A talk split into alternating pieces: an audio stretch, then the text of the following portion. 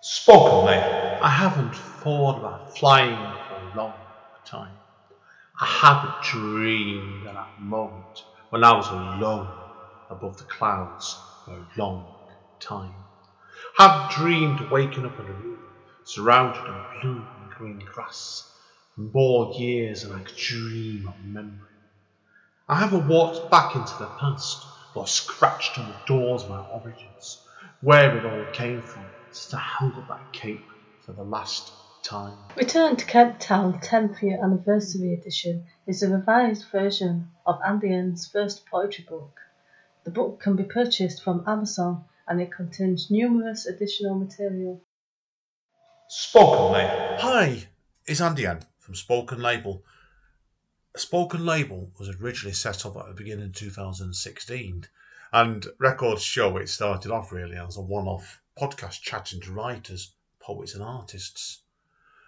Over time, it became monthly, then weekly, and occasionally nowadays it goes on back to a more regular basis. To date, I've done over 330 sessions, and I'm always looking for new poets, writers, artists, singer songwriters, general interesting creative people to come onto the podcast. You can find this on all the usual networks over Apple, iTunes, Spotify, Podbean, Podbay, and dozens of others. But it does have a central database of spoken label, which is all one word, dot bandcamp.com. Obviously, now to help me with the running costs of this podcast, I'm always grateful for any kind of donation to assist me with it. You can either do the donation through the Bandcamp page by putting in a fee to download one of the free podcasts, or send it over my PayPal to AEN1MPO at yahoo.co.uk. My email address again is aen1npo at yahoo.co.uk. Enjoy the podcast. Take care. Bye. Spoken Hi guys, Label. Andy N. Spoken Label back in the house on a Monday evening. It's not snowing here yet. It could do this week, so watch your space. But I believe it's dropping to minus eight in England at the moment. Hopefully, where we are today, I'm, I'm over to America today. It's been a wonderful lady. Uh, hopefully, uh, I'm with Natalie Eaton. Natalie, it's not snowing where you are today, is it? No, and not yet. It hasn't, but it's it's it's weirdly warm. It's been very. We're near the ocean, so I, I, it always is a bit warmer here than I would expect. Oh, right, yeah, I suppose it does by the ocean. You can never tell. It's a bit very un- unpredictable straight away. Now, I'm here to talk to the wonderful Natalie Eaton today. Now, first of all, I want to give a quick shout out to our friend Elizabeth Horan. Elizabeth put me in contact with Natalie because she's just bought a collection out on her new imprint, which I didn't know about this actually. Because initially I thought it was going to come out on, um, obviously, uh, Elizabeth's other press, Burning Heart Press, but it's not. It's on Fence. It's, is that Fence Saber? Is that right? Have I pronounced that right?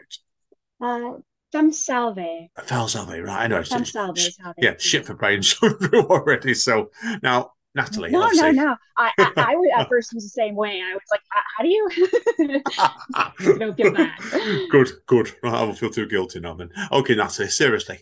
Um, people who don't know you, obviously, tell us first of all then, a look about a bit about your creativity. You told me off camera already. You've been writing for quite some time, haven't you? So, so tell us about how your way writing came from originally. I mean, I've been honestly interested in writing and doing it ever since, I mean, ever since my earliest memories. Uh, I, I was always interested in storytelling as a child, um, but I always used to think I was going to be a novelist. I always thought that until Hmm. my my late 20s honestly was when i finally sort of gave up on that idea that okay i'm not a novelist. I'm i'm a poet and that's that's fine. That's good. That's just the way it's going to be. But i i grew up convinced um, because I, I I would hear scary stories and then I would sort of respin them and tell them to my my classmates and horrify them, you know, all going up through school. Um, that was kind of what I was known as was the weird spooky kid, you know, because um, I had undiagnosed ADHD all while growing mm, up, so right. I was a bit of a character. And uh, but the nice thing about ADHD is it does make you very very creative. So um, I've basically been storytelling forever, but when I was 13, um, I had an, a wonderful English teacher who I thank at the end of my book, um, who encouraged me to to embrace poetry. She she convinced me that um, there was something to it for me. She felt like I had an aptitude for it, and she she pushed me toward it. And um, there aren't words to convey how grateful I am to her for that because it, it turned out to be such a refuge. Yeah, I think poetry sometimes does come out in in stressful moments sometimes. And I think your collection, which I want to come on to in a few minutes, is a really, really good example of it straight away with it. But before we do that, obviously, I know you've been writing for quite some time. I noticed that before when I was researching you, where you actually um a couple of things I want to touch base on first of all is you were nominated, weren't you, for a Pushcart Prize back in 2014. So tell us a bit about that experience. Um, so uh, back around that time, I had a group of writer friends on Deviant Art who were really helping me sort of um, hmm. shape my voice. Up until that point, my poetry was really aimless. It was a lot of sort of free floating imagery. It hadn't really settled into a narrative form. And um, my friends were trying to really help me, um, you know, solidify who I wanted to be as a poet. I, I didn't know at the time that that was what was going to happen or that they were going to be so instrumental to that, but um, it all sort of came together. And anyway, um, we would all look up places to submit to together um, our poetry as we were all poets. And mm. We ran across this place called uh, Rust and Moth. Uh, and um, I submitted there, and to my surprise, um, not only did they publish me, they later on nominated me for a pushcart. And um, it's it's so funny because I don't know if it still does, but the last time I was on their Duotrope page, they listed me as one of their favorite writers. Oh, and! I'm like, wow, that's amazing. Whoa. oh, that is that says it all, doesn't it? Really, like sometimes if they put you down, and I can, I've known people friends, man, yeah. it's happened too, where magazines have listed writers they really like and love submissions in the style of and you, you sat there thinking, "Oh mm. my god, it's me!" That yeah, I know you can play off. That's that's an astonishing yeah. story. That straight away. Wow. Now, yeah, to to think you could be anybody's favorite writer. it's you know, incredible. It really is. So obscure as I am. Oh wow, excellent. Now the other thing I want to touch on with you, obviously, I, I'd never never ask actually, um, or very rarely, I should say, ask writers about who their favourite writers are. But if people research you, it's always mentioning quite a few of your bios and some publications about Sharon Olds. And if people really look around for you, they can yeah. find you on SoundCloud reading one of Sharon Olds' poems, which is absolutely incredible because it's so measured. Mm. And I think I can see where your influence from Sharon came from because one of my friends who's from Texas, actually, Randy, I know he has Sharon Olds as one of his, his favourite poets, actually. Like she's got that same sort of measured approach I can see in a lot of your work. So, where did you find out about mm. Sharon Olds, first of all? Well, first of all, that's so amazing of you to say because um, as much as I would love to feel like I had anything in common with Sharon, um, I, I I would be amazed that anybody would see that influence. Um, but but but flattered if so.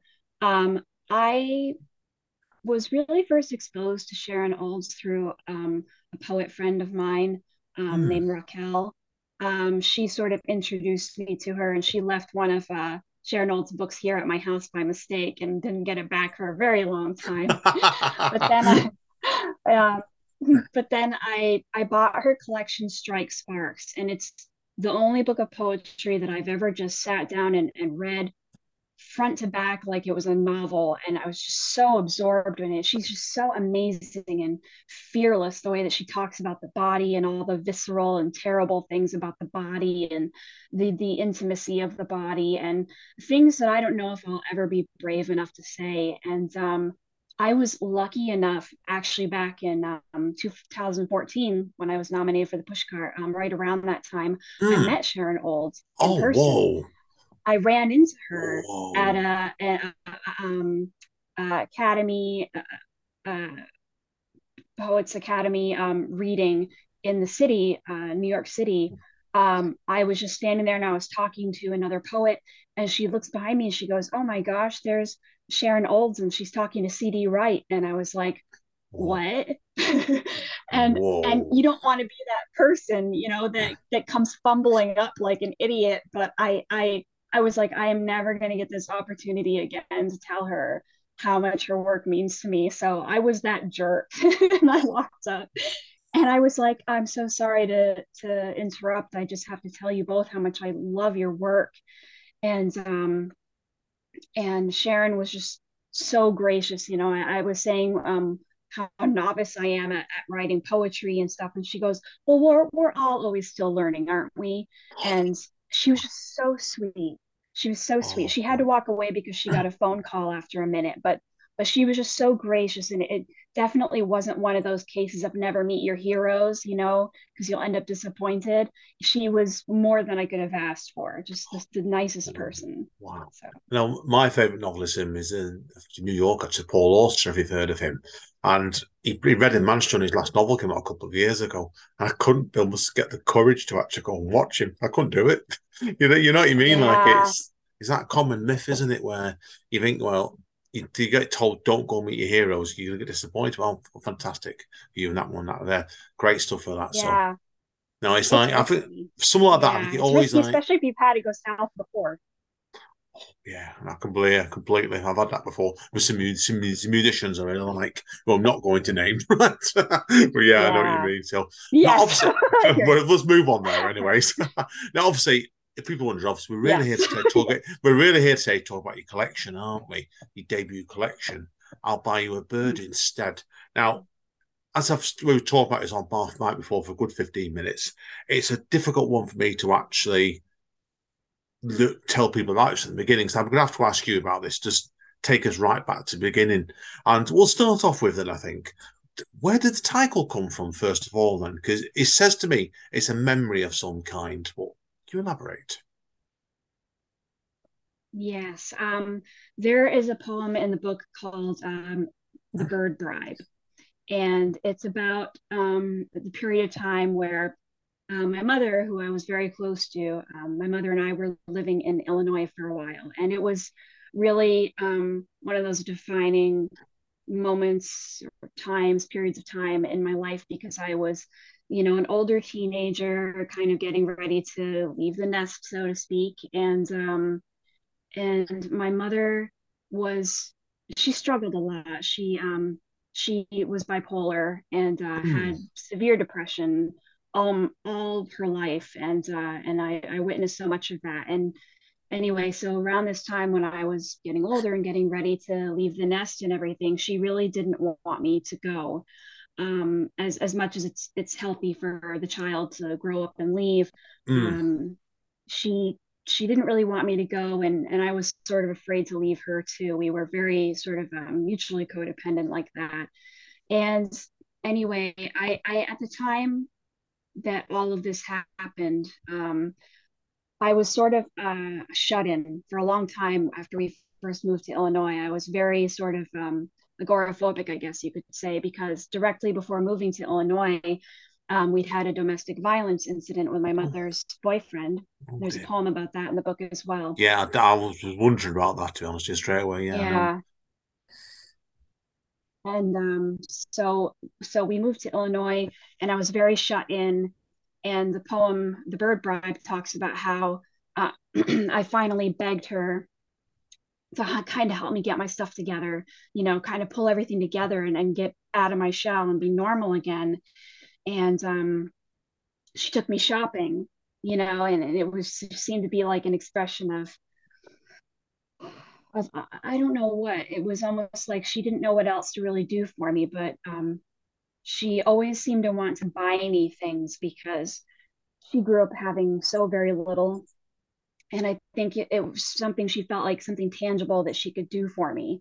Um, so she brought me out to shop, and um, while we were out, we saw this beautiful red parrot. It was this female eclectus parrot, and uh, I fell in love with it. And um, so then when I went to, uh, I was getting ready to move out um, to leave.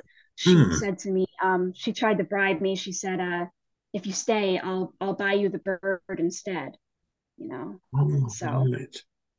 Right, yeah, I understand now then, yeah, straight away. But it's the, yeah, it's the, it's the bond between the parents and children straight away. It's, which it is, if anyone will read this book, and I do, it is a recommendation as always, particularly here. It's a fantastic title. Now you explain the story to us straight away with that one. So, yeah, it's like, because as I said before to you, Mike, I, I got a really good quote that you put at the front of the book because you've got some great writers at the beginning of the book, put some really quite fantastic quotes on it. And a bit by Laura Cherry really hit me, struck me really hard on this. And do you mind if I read this bit out then, dear? sure, sure. Yeah, because Laura put on it, like, she mentions the words illness, healing, resentment, surprise, human regret. And if people read this book, a lot of the pieces in the book do have the themes. Sometimes in all the in the one poem as well. That's it's incredible writing. It really is. For that one straight away. So I'm gonna I'm gonna have to ask you anyway because I'm not one for asking about direct pieces about about um poems, but I'm gonna out myself as well. I'm in that mood today. But people obviously know people know me. My actual real name is Nicholson. So and I jokingly tell people that Jack Nicholson's my uncle he's not right. But I found it amazing that when I saw the poem called Jack Nicholson is a hypocrite. Now, where did this piece come from then? You know what? Um, I, I, I almost want to say I don't know because it, it was kind of unexpected, but I do know. Um, when I was around 10, 11 years old, Hmm. um, I started manifesting the first, you know, symptoms of the severe anxiety, Hmm. generalized anxiety, social anxiety, and everything else um, that I would carry with me, I'm sure, for the rest of my life. But um, I also developed really bad OCD around that time, and I didn't know what it was. I'd never heard of it. I didn't know it was a real thing. I thought it was just me. I was just weird and messed up somehow. And it wasn't until I saw the movie As Good as It Gets with Jack Nicholson Hmm. um, and then I was like, oh my gosh, this this guy does the things that I do. He counts things and he's germophobic and you know, um, so it it really tied in with um, some of the younger uh, memories that I include in my book because um, it was something that my sister noticed about me and used to kind of make fun of me about because she didn't understand that um, I wasn't just being weird. Um, you know, it was actually an illness that I was dealing with. And so I just kind of uh, utilized Jack Nicholson as uh, as his character from that movie and had him sit down and talk to me about my sister and and life as it is. It's brilliant. It's brilliant. It's one of my favourite poems in the book, that one. Even though it, my uncle's in it. no, not really, but yeah. Now, um, I loved um, yeah. as the thing that stood, stood before, Pete, what I said before about your similarity to Sharon Oldway, is the preciseness in your work. And I, with Sharon, she's very, very good at, end, at finishing her poems off. And I found this throughout this book I did. It's the preciseness in your words. And I also loved the little sequences you had in the book as well. Now, I don't want to go for obviously touching off. There's four, three different sequences here, and I found more very interesting. Like with some of them, the poems actually followed each other straight after, but some were scattered quite throughout the book. So, just tell us about them. Two questions. This one really is first of all, is writing a sequence is something that you normally do, and what drew you to the choices you made with this collection about the way it was laid out?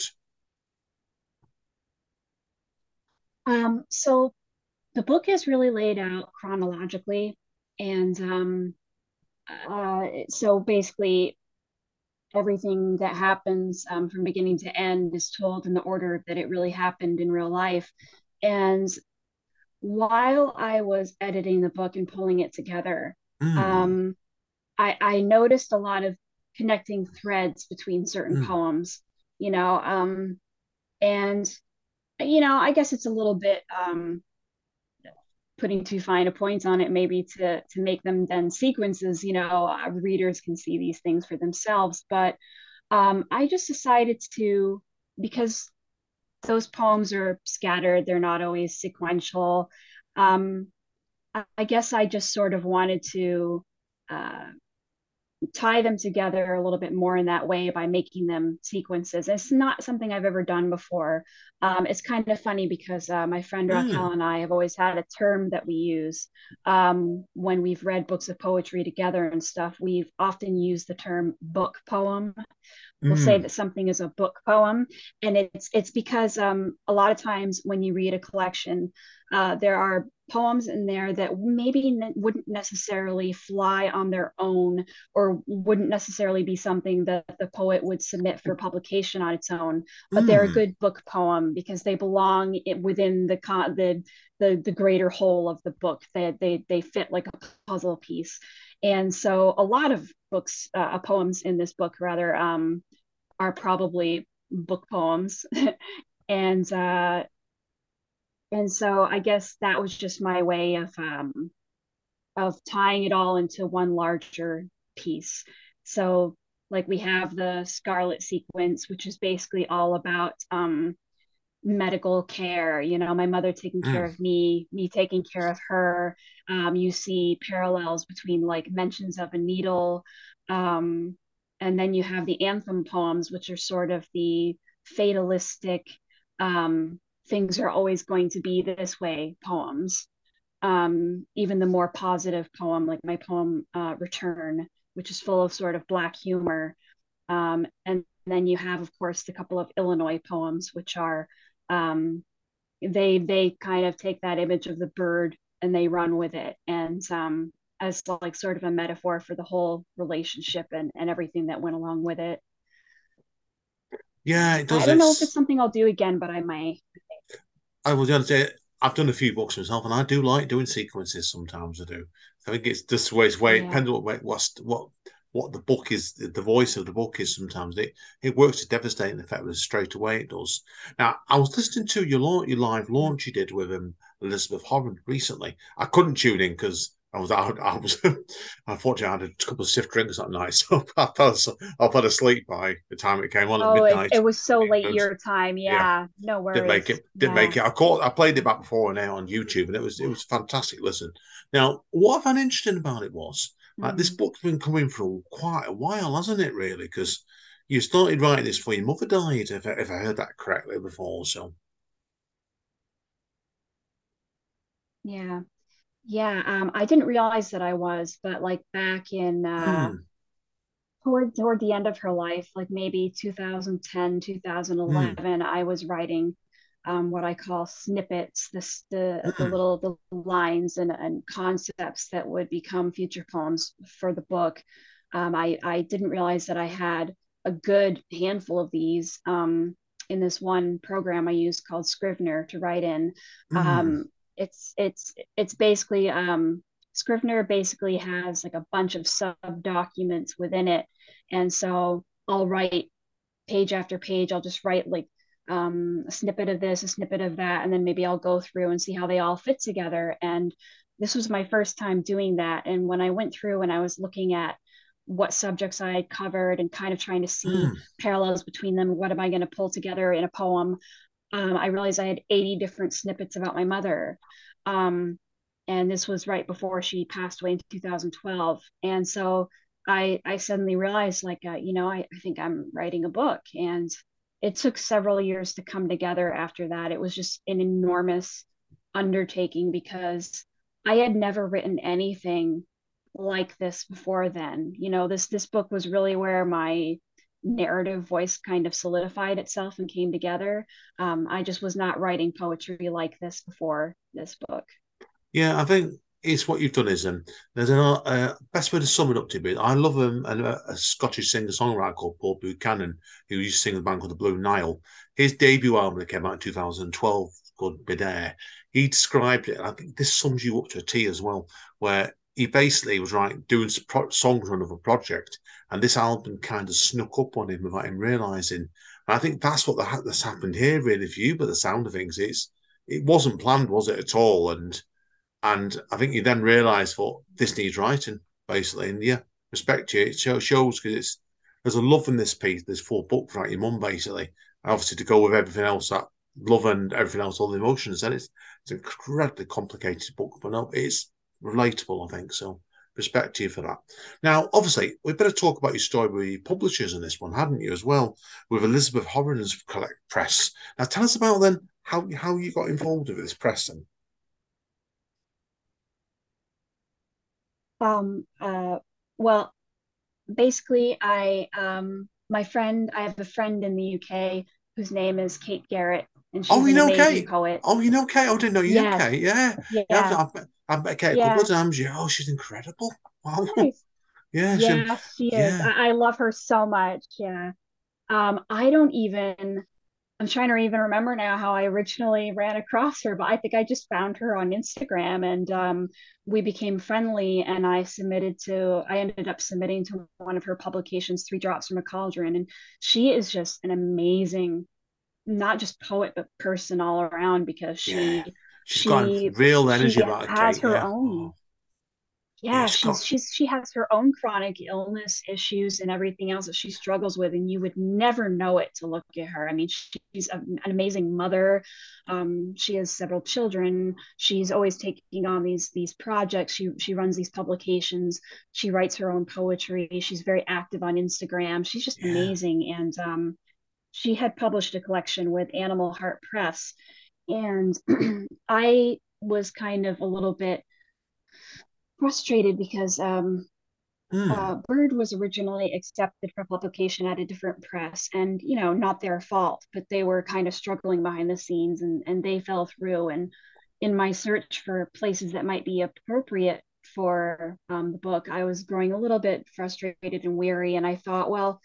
I should look overseas and you know I should really see what Kate has to say because she's put out multiple collections with different presses and stuff. Um, I'll, I'll get her advice. And so um, through talking to her, you know, I, I went to the Animal Heart Press website and then saw that they had an imprint called uh, Salve. And fe- what Femme Salve does is it actually rescues books whose original contracts fell through. And I was like, this is kismet. This could not be more perfect. This is one of the first places I'm looking. And um, after my book was withdrawn from the previous contract.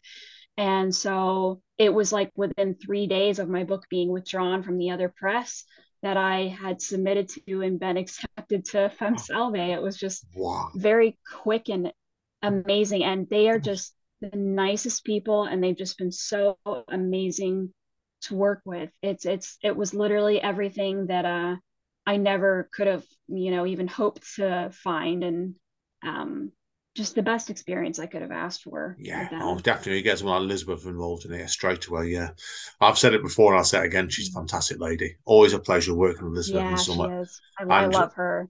What she's done with this collection, you also have seen the PDF. It is she's done. She's guided, obviously, brilliant. It was a fantastic collection. Now, obviously, I want to Mm. start wrapping up now because I want to give you plenty of time to read out a few pieces for us today as well. Now, obviously, do you have any plans where you want to go next with your creativity? Anything else you can reveal? Yeah, yeah, actually, um, I, I'm really hoping to turn Bird into a full length collection, and and that's Hmm. A massive undertaking. It's like I Hmm. feel like I feel like I'm chasing a worm, you know. I'm, I've been digging in the garden and I found the end of the worm. Yeah, I think the my the saying they use in the England England is he made a mountain out of a molehill. If you know what I mean Yeah. yeah, yeah, no, Yeah. away. but like just unearthing this this larger collection, this full length work that I think Bird will ultimately be a part of is really just a massive undertaking. I mean, I put together all of my my work that is just snippets right now. It's not they're not even full poems. Um, I put them all into a document just out of curiosity to see how much I had, and I had 240 pages of just Whoa, whoa! Yeah.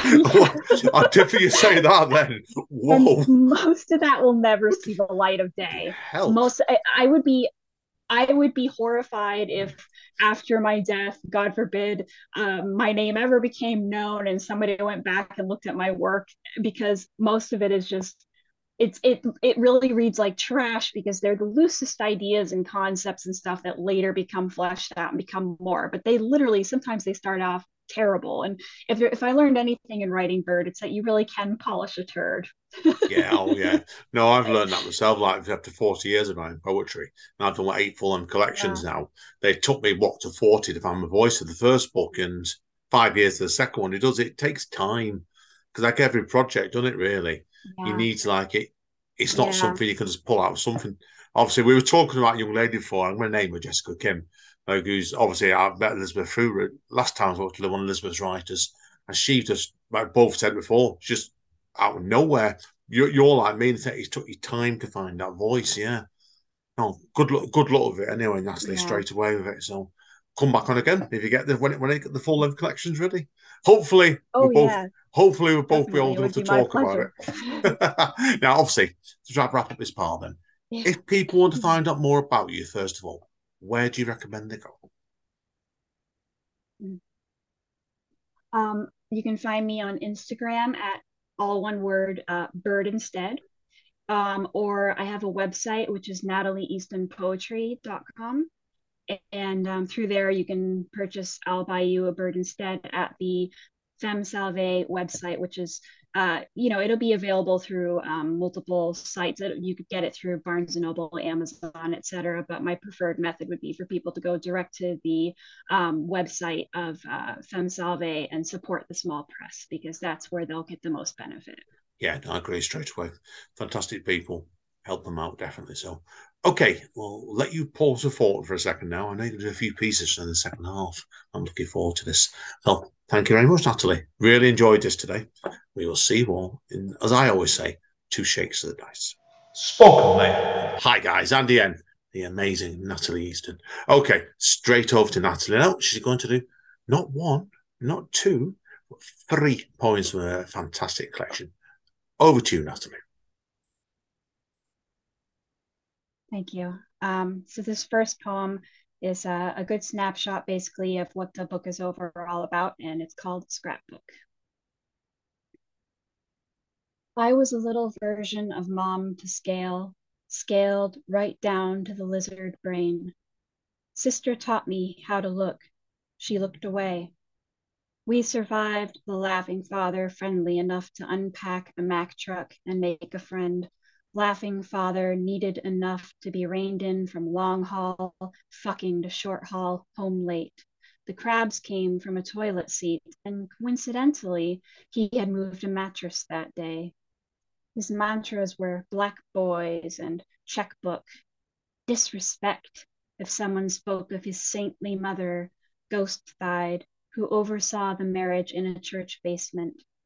How to love oneself within one's self deprecation. And sister in the backyard on the swing with a boy, sister pillow thighed, sister in the vice principal's desk scouting liquor, sister missing, and I prayed for her invisibility or mine. Sister thrown against the wall, lollipop clutched in one hand, the dimes not spent at the payphone in the other. She was ready to laugh about this later. Sister to a movie camera, sister to a security camera, sister to a space telescope, sister resented, sister hated, sister illustrated on a leaf of my brain in a book I've closed, first book I wrote, first book I'd saved from a burning house.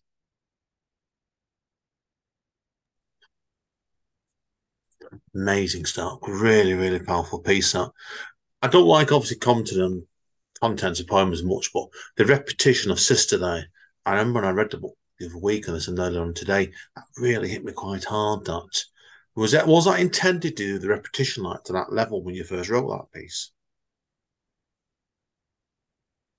Um, you know what? It was it was really one of those moments when you're writing a poem and um, the emotion kind of wells up and it, it sort of takes over. It wasn't really planned, but it all just kind of came pouring out like something vital okay. that always needed to be said and yeah, and hadn't been like said. It. This was like the bottom line.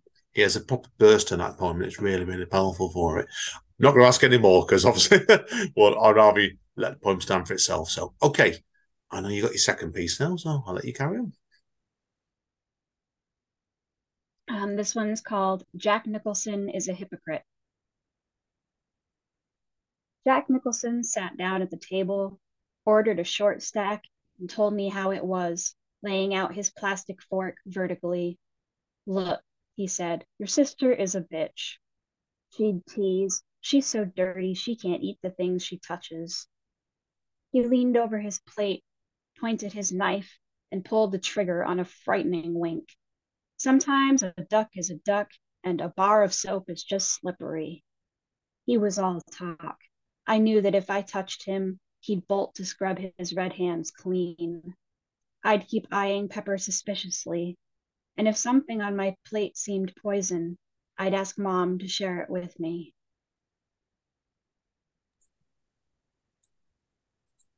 Great stuff again. Really, really good stuff. That it's I said before to you, and talked about the interview before. What I love do love what your poems is like. It's that there's a briefness in it, but when no word seems really out of place, and I think that's a fantastic example of that one straight away. And it's it's like you finish the poem off, and you you you're often like left for breath afterwards, thinking, "Wow." So did, did you find that when you wrote that poem yourself? It was like at the end of it, you thought, "Oh my god." You do sometimes, don't you? Work. Oh, sorry, I. oh, sorry. Ah, the line broke up. Sorry about that. Yes, dodgy, and dodgy make English internet connection. But what I loved about that poem was the briefness of it. It's like it's got a briskness about the pace in it, and like the memories. Like you've managed to not put a word out of place on it, and that's how it. Well, Sharon Olds really good showing your influences there in that piece straight away. Hmm. Thank you uh, yeah, sometimes they they come to you more succinct like that. That was actually a poem that took a very long time. To oh, did it really? Like, oh, wow, yeah. Yeah, I just struggled and struggled with it and couldn't quite get it there, and eventually it finally gelled. But yeah, it just wanted to be succinct. yeah, poems are like that. The funny funny things. There's better times. I've got pieces where I've gone through hundred drafts sometimes where you get it, get it, you get like sentence just doesn't fit, and it's like you sat there thinking get in, please get in. And I can say it without yes. noise. It's marvelous stuff. Okay. no more really Got to wrestle them. Oh, you have to wrestle them like that, definitely. and listen, no yeah. more about that. We'll let you do let you do your last piece just now. Over to you, Natalie. Okay. Um, this last piece I'm going to read is called uh, "The Dishes Sit in the Sink," and it's Scarlet Three, so it's the third poem in the Scarlet sequence. I attempt to hide your lorazepam in applesauce while your cat prowls beneath the coffee table, peas on the last thing you bought, embroidery floss, for some unknown project, I think for me. She hates everyone but you, has always known it is a choice between you and everything else. You once said you wanted her put down after. No one else would love her. Leaving her would be cruel. If it's company you want, I'll voice my willingness. You know that seeing the world your way was the least I could do. I have tried to escape without burying you. My last visit, the hospital called, and these things went unsaid. The only question I managed who would do your housework when I left? And that was how we cried for the reality of dish soap now I've returned to find that dying creates a new formality. I say you've always looked lovely in red, and you say thank you.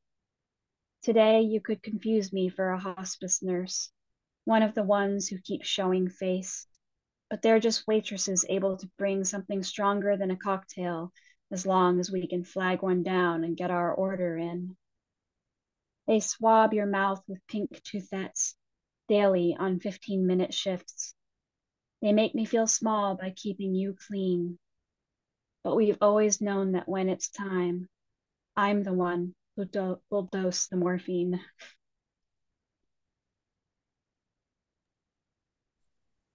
Oh God, you nearly made me cry in that last piece then. I'm sorry, sorry, not Oh my God, wow. Yeah, tremendous way to finish off. That really, really is. It's it's I don't I'm, I'm just going to say anything else and say check the book out. Okay, that's the best way of putting it. So, but no, I just want to thank you today, Natalie, for that. It was an incredible session. It really, really was. So that warmed my heart. So thank you so much for having me. Yeah, I'm, I'm so flattered that you would even want to have me on. And oh, you know, brilliant today stuff. So as we said for keep in touch. And when the probably ends up being 600 page final collection of this diversion book comes out, come back on. um, we're, we're, we're, what we'll do, yeah, we'll do a series exactly. of episodes of it 50 pages per episode. We're trying to find about nine months, probably. Yeah. yeah, anyway. exactly. I was gonna say we'll we'll just keep doing it for a couple of years. Brilliant. And then so keep in touch anyway, seriously, okay? Anyway, guys and girls, too, that's yeah. that. That's it for another episode of Spoken Label. Thank you again, Natalie. It really has been a pleasure today. And thank you, Elizabeth, who's not with us today, but she's here in spirit. I want to thank her as well. So, as Don Callis at Impact Wrestling says, stay safe and most importantly, stay over. And we'll see you all next time. Spoken Label.